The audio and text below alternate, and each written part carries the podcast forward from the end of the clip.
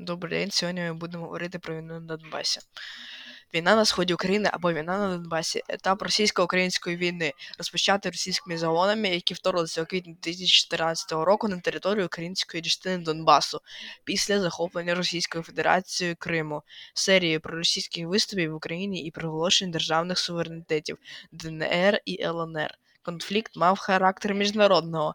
За географічним масштабом був локальним і охоплював частини Донецької і Луганської областей України. Попри численні факти участі Збройних сил РФ та докази причетності Росії до війни, офіційно Росія не визнає факту свого вторгнення в Україну, тому з українського боку війна розглядається як неоголошена. Ряд українських політиків називає війну на сході України гібридною війною Росії проти України. Юридично на сході України триває антитерористична операція з 2014 до 2018 року та операція Об'єднаних сил 2018 року. Російська влада неодноразово заявляла про своє несприйняття антитерористичної операції і вимагала припинення та початку переговорів з бойовиками. Бойові дії він... війни на Донбасі почалися із захоплення 12 квітня 2014 року російськими загонами, керованими офіцерами служб РФ українських міст. Слов'янська, Краматорська і Дружківки, де захоплені відділки МВС зброї, російські диверсанти зброїли місцеві колаборації і прийняли до своїх лав умовах неспротиву місцевих силових структур України, а іноді відкритої співпраці. Невеликі штурмові загони російських диверсантів вступні дні взяли під контроль Горлівку і інші міста Донеччини та Луганщини 13 квітня 2014 року.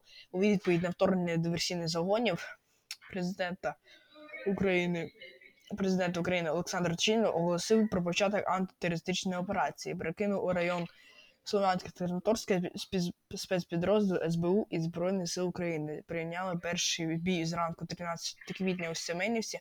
Передмістя Слов'янська, потрапивши у засідку російських бойовиків, у якій загинув капітан СБУ Альфа. Після серії невдалих е, невдалих невдалих великих боїв на початку травня 2014 року під Слов'янськом, де українські сили втратили дві бойові гелікоптери Мі-24 від вогню російської ПЗРК, а також кількох засідок керівництва АТО ухвалили рішення поступово оточити Слов'янськ, відрізаючи гарнізон російських бойовиків від постачання зброї з Росії. 11 травня 2014 року російські сили провели референдум на території деяких районів Донецької та Луганської областей, на які вивели питання про підміну державної самостійності, проголошених у квітні суверенних ДНР та ЛНР. За підрахунками організаторів референдумів питання було підтримане виборцями. А на думку незалежних свідків, референдуми мали всі ознаки фіктивності.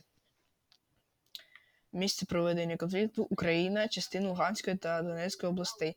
Результат 12 квітня 2014 року почалося захоплення українських міст у Донецькій та Луганській областях російськими диверсійними групами. Наступ з'єднаних російських терористичних військ у січні лютому 2015 року призвів до захоплення міста Дебальцеве.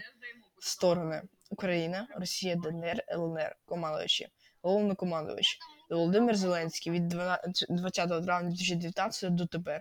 Петро Порошенко 2014 20 травня 2019 Олександр Тощинов 7 червня 2014 Головнокомандувач Володимир Путін, міністр оборони Сергій Шойгу, начальник ГЕШ Валерій Герасимов. Дякую за що послухали мій подкаст про війну. Усім дякую. До побачення.